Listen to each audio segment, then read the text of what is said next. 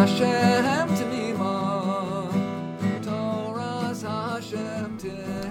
Hello, everyone, and welcome to TTT 10 Minute Torah Tamima.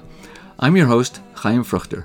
Every week, I bring you some insights from Rav Baruch Halevi Epstein, who lived in the late 19th and early 20th century and authored the work that he called Torah Tamima, which could be translated as Complete Torah. He called it that because he collected Gemaras about the Psukim in the Torah and placed them alongside the Psukim so one could get an appreciation of the Torah Shabbat the oral law, while learning the Torah Shabbat the written. This week, Parshas Vayera, I bring you something from Perikhov Aleph Pasuk Aleph 21, verse 1. This is the first pasuk of the Torah reading for the first day of Rosh Hashanah. The context here is the beginning of the relating of the story of the birth of Yitzchak, the birth of Isaac. Pasuk says, Vashem pakar Sarah kasher amar, vayas Hashem l'Sarah kasher diber. Hashem remembered Sarah as he said, and he, he did for Sarah as he had spoken. And on this, the Torah Tamima brings the Gemara in Bava Kama, Tzadi Bet, 92. Amrle Rava le Rava Barmari. Rava said to Rava Barmari, Minaha milsa de Amaraban, and where do we find the source for that which the rabbis say?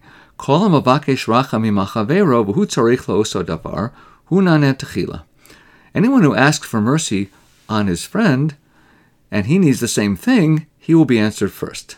Mehacha, from here. Vayispalel Elo Vayipar. A little bit before the pasuk that we're dealing with, the one about remembering Sarah, is the story of when Abraham and Sarah went to Gerar, and Sarah was taken by the king, Avimelech, and as a punishment, Hashem prevented them, prevented the, the people there from having children. And then when Sarah was released, Avram prayed for the people of Avimelech, and they were able to give birth again. And immediately following that is saying this pasuk that Hashem remembered Sarah as he said. And what does the Gemara say? Kasher Amar Abraham El Avimelech that as he said refers to Abraham speaking regarding Avimelech. So what the Gemara here is addressing is the pronouns mentioned in the pasuk. It says Hashem, Hashem remembered Sarah as he said, and then it says he did for Sarah as he spoke. It is not unusual in the Torah to have pronouns where it isn't 100% clear to whom the pronouns refer. The simple meaning of this pasuk would be Hashem remembered Sarah as he, i.e., Hashem said, and he, i.e., Hashem, did for Sarah as he, Hashem, spoke. Yet, this Gemara interprets it differently. It says the first he in the pasuk, where it says uh, uh, kasher amar, Hashem pakara Sarah kasher amar, that refers not to Hashem, but to Avram, as Avram said when he prayed for Abimelech. The Torah Tamima says the reason the Gemara translates this not in the most obvious way, which would be that both times it says he in the pasuk refers to Hashem, is exactly because there is a double expression which would not be necessary. If Hashem remembered Sarah as he, Hashem, said, there would be no need for the pasuk to mention that Hashem did as he, Hashem, promised. Therefore, the Kasher Amar, as he said in the beginning, refers to Abraham and his prayer for Abimelech. The Torah Tamima then refers us to the Gemara in Brachos Daf Nun Hey 55, which says, Amemar Umar Zutra Varavashi Haviyasvu Bahadadi Bahadi Adadi, that um, Ameimar, Marzutra, and Rav Ashi were sitting together. Psachar Minayu Va'amar, and one of them opened up and said, Haiman dechaza chalma da chaza.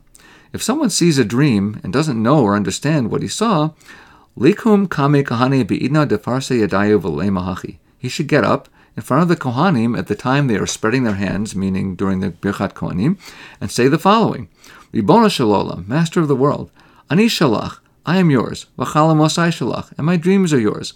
Chalom chalamti ve'eni yodei mahu. I've dreamt a dream and I don't know what it is. I don't know what it means. Bein shechalamti al nila. Me, whether I dreamt for myself. Uvein shechomu licha ve'erai, or maybe my friends dreamt about me. Uvein shechalamti al etc. Or maybe I dreamt about others. This should sound familiar since we actually say this prayer on Yom Tov while the Kohanim are chanting. And the Torah Tamima tells us that the Magen Avram writes that we should switch the order here from whether I dreamt about my I dreamt about myself or about others to whether others dreamt about me first to fulfill this notion of praying for the other before praying for yourself. In other words, uh, to say that I'm concerned if my friend has a dream and doesn't understand what it means, let's deal with that first before I dream before I deal with my own problems with my own dreams. And the Torah Tamima is strongly questioning the Magen Avram that he would suggest altering a text that's specifically stated in the Gemara, which is a big deal, for a proof which he does not find very compelling. For the Gemara only stated that in a specific case where you are praying for someone else and you happen to need the same thing, if you pray for the other first, you will be answered first. But if you're dealing with the text or the nusach of a general prayer, one should definitely focus on oneself first because of the principle of chayecha kodmin, one's own life, one's own life takes precedence. And he brings a proof of this from the Gemara in Brachos regarding the prayer of Rav Nechunya ben Hakana, who said, Yiratzon shelo akashel bidvar halacha, velo yikashlu chaverai bidvar halacha. Let it be God's will that I do not stumble in matters of halacha, and my, my colleagues should also not stumble, stumble in matters of halacha, where he clearly put himself first. Next, we go to Perachaf Aleph, Pasuk Lamed Gimel, 2133. The Pasuk there says, Vayita Eshel Beershava, he, Abraham, planted an Eshel in Beershava, Vayikra Sham b'Shem Hashem Kelolam, and he called there in the name of God, uh, the God of the world. And the Gemara, there are two interpretations about what an Eshel means, either an orchard or an inn. And the Torah Tamima brings the Gemara from Sota Daf Yud, which says the following: Vayikra Sham b'Shem Hashem Kelolam, and he called there in the name of God.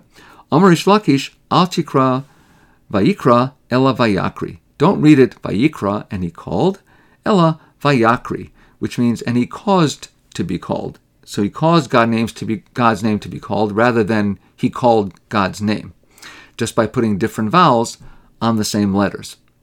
Malamed the Gemara continues, Malamed shehikri Avram Avinu lishmo hu befeh kol veshav.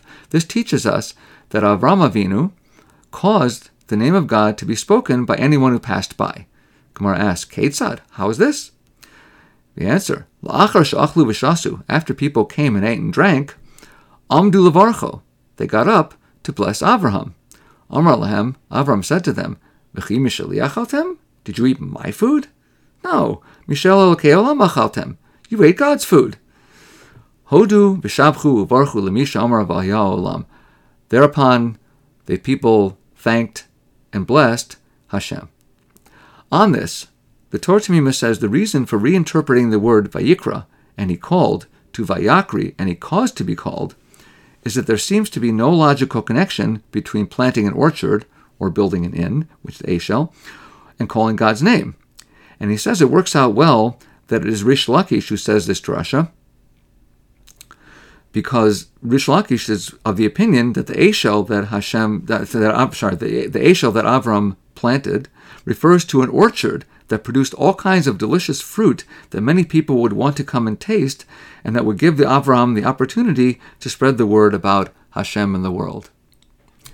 Thank you very much for listening. I hope you enjoyed it and found it meaningful, and I look forward to getting together with you next week on the next, next episode of TTT 10 Minute Torah to Tamima.